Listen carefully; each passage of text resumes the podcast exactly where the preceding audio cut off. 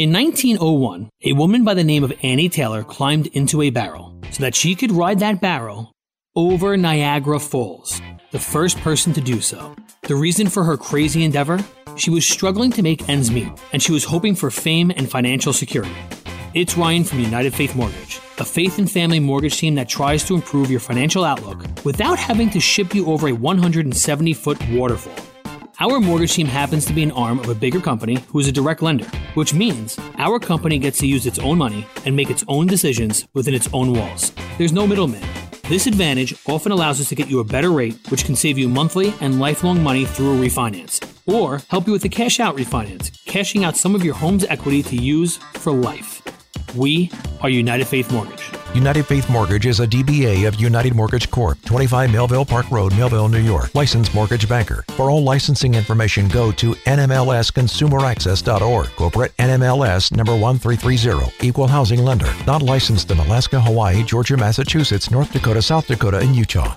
The Bethlehem Center is a beacon of hope through its ability to serve as a community based education and resource access organization, serving the Chattanooga community. And, and what they do is they focus on resource access and addressing the needs of those with barriers to self sufficiency. They also seek to proactively address the vicious cycles of poverty through youth and family development programs. And by partnering with schools and local agencies, they've successfully provided education and wraparound services to the Chattanooga community for over a 100 years. And you don't look a day over 30, Reggie. I'm just saying that right now.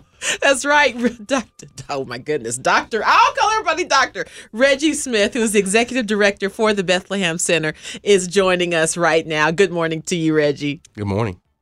Well, update us on some of the new things that are happening with the Beth. We have so many things going on. I'm happy to uh, talk about how now we're really truly digging down deep into this idea of resource access. We're not just supporting our kindergarten and eighth grade students through our Reach Elite Academy, but also the adults in the community as well. Okay, so mm-hmm. starting with the kids and then like mm-hmm. kind of expanding into the family is that that because you do so much and it's so hard to just ask one question because it's going to lead mm-hmm. to another question and how you're truly impacting the community. Yes, sir. That's exactly how it kind of operates. So we have some dedicated case managers that actually work with the adult population. We recognize, like you know, I guess in the in the field that we're in, we use the words like you know we have a two generation approach. We recognize we won't be successful serving young people if we're not also connecting with their families as well. So we mm-hmm. want to make sure that all of our wraparound services work with both the parents and grandparents as well as the children we serve. Okay. okay. love that. Reggie, one of the great things you all do also is uplift the community by honoring champions. Why do you think it's so important to do this? Well, we recognize we're not in this work alone. And there are many people who come alongside us to support the work that we're doing.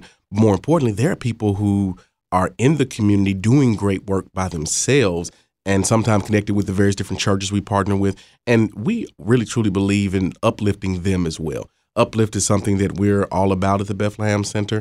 And we know for years people always talk about us. It's our opportunity for us to talk about other people and the great work that they're doing. Mm. Okay, so is there an event that's coming up where you're having an opportunity to do this? Yes, we actually have our Dinner of Champions this Saturday at the Marriott downtown at 6 p.m.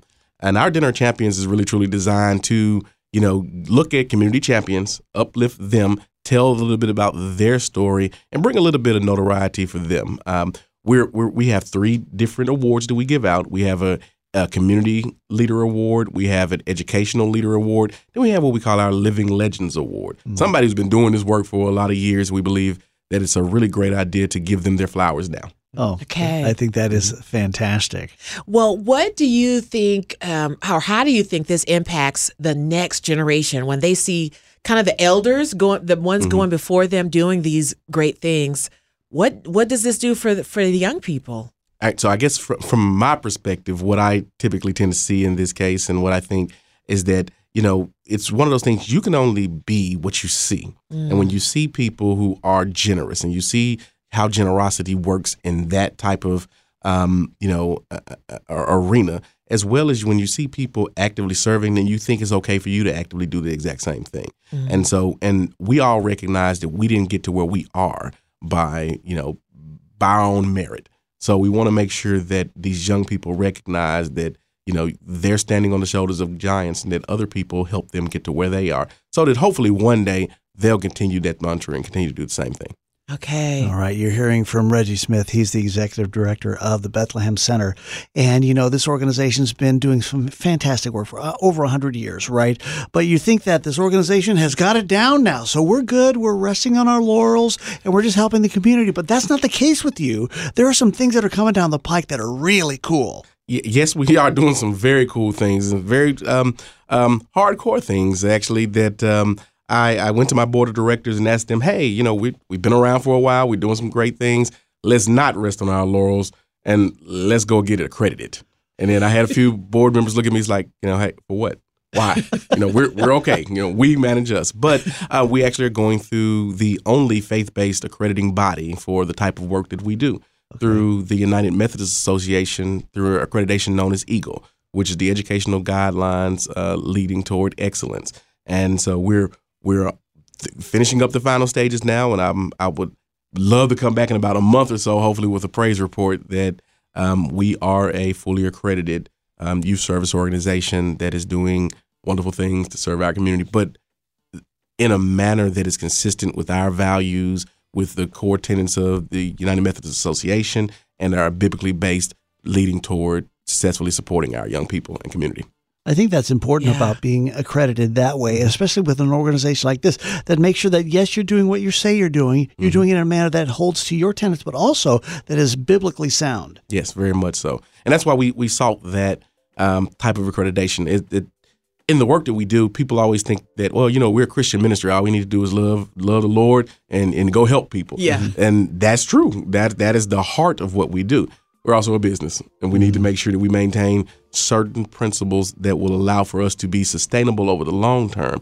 And so when we find a good marriage of the two, an accreditation that allows for us to not just be a, you know, just a Christian ministry that has a heart for God, but also that is a well-ran business that allows for us to do the hard work so much better. Um, you know, it, it was a no-brainer, and, I, and the board, you know, allowed for me to dig myself into a hole to uh, do all this extra work. Dig yourself out of it. Yeah, absolutely. Yeah. So congratulations. I know that will be coming in 2024 officially, mm-hmm. officially. But we're proud of you for that. And just uh, as we close, on our Facebook page, we have information about the Dinner of Champions yes. this Saturday. Are you still looking? Are people still able to get in on that? There? Yes, by all means. If, if if you're interested in participating, yes, definitely go to our website. The information is there available. Um, you can purchase tickets, and uh, we would love to have you come out.